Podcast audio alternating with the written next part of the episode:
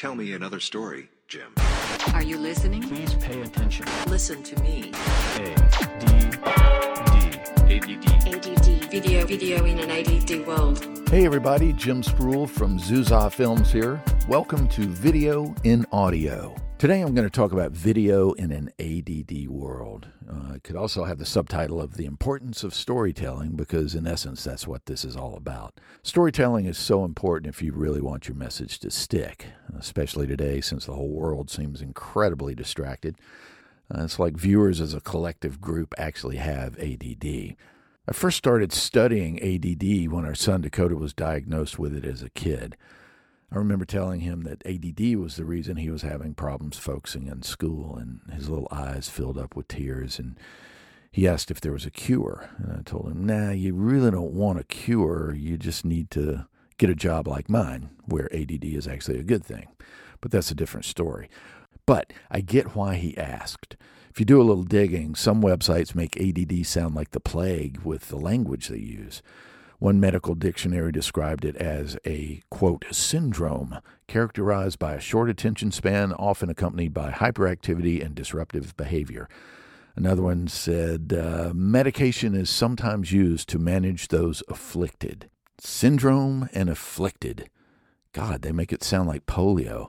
But nearly 7 million children have been diagnosed with ADD, and congratulations, fellows, boys are three times more likely to be diagnosed. Mm, finally, we do something better than the women. But it's not just people like Dakota that have been officially diagnosed. The whole world acts like it has ADD. For example, according to Network World, we touch our phones almost 3,000 times a day. 15,220,000 texts are sent every minute of every day, and that's not even counting app to app messaging. And also, about 90% of consumers use a second screen device when watching TV. And according to the Harvard Business Review, smart folks, it takes 23 minutes to recover full concentration after checking your emails. And social media is even worse. You know, in the old days of video and TV commercials, we had a captive audience. Unless they got up to go to the bathroom during a commercial break, a viewer actually had to sit through our TV spot. I used to tell the young people that came to work for me in my days in advertising, we make the stuff that's between the stuff that a consumer really wants to watch. Man, we had them. Now we basically have to be invited in. And how do you make that happen? Well, you got to tell a great story. And that's not just my opinion. Lots of people smarter than me agree. For example, Princeton University says good storytelling literally causes changes in the brain activity of the audience receiving the storyteller's message. And in a study done at Stanford University, statistics alone have a retention rate of 5 to 10%, but when coupled with anecdotes or stories, retention rises to 65 to 70%. And Forbes magazine says, We retain stories far longer than we do data, and we've evolved to listen and to learn from them. It's not magic, it's neurology. And once again, from the Harvard Business Review, when you want to motivate, persuade, or be remembered, start with a story. It'll capture people's hearts by first attracting their brains. So, there. That's a whole bunch of really smart people telling you that if you want to be remembered, a great story can make all the difference in the world. Okay, so how do you tell a great story? It's harder than you think, but I've got something that can make it a little bit easier. I call it Jim's Five Rules of Great Storytelling. Rule number one keep it simple. They're not going to remember what they don't understand. Clients love to load up video content or even 30 second TV spots with way too much information. And then the viewer's takeaway from those overstuffed pieces really just turns to mush. Remember, you can ruin a perfect grilled cheese sandwich by adding chocolate. You know what I mean.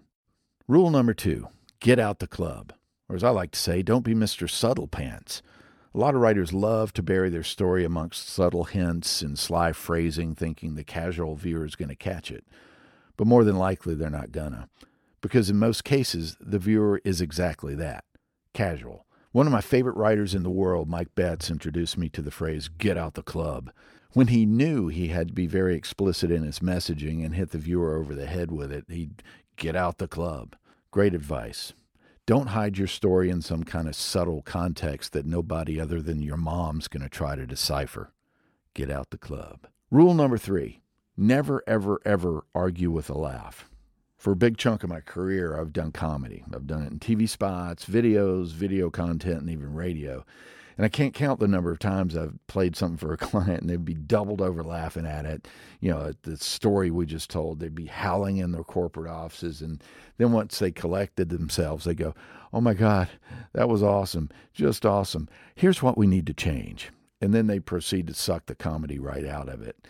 So never argue with a laugh. If the room breaks up when you tell your story, just leave it alone. Rule number four get out of the way. Let the emotion come through and not your particular style. Art directors, writers, producers, and especially directors love slathering their own particular style on top of whatever story they're trying to tell, and it's usually to the detriment of the story that's being told.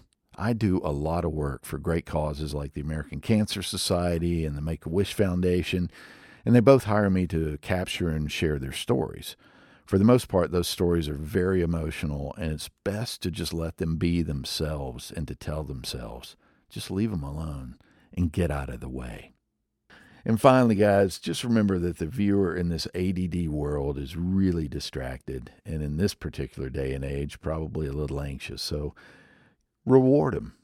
Reward them for watching your TV spot or your video. Give them a great story. You'll both be happy that you did.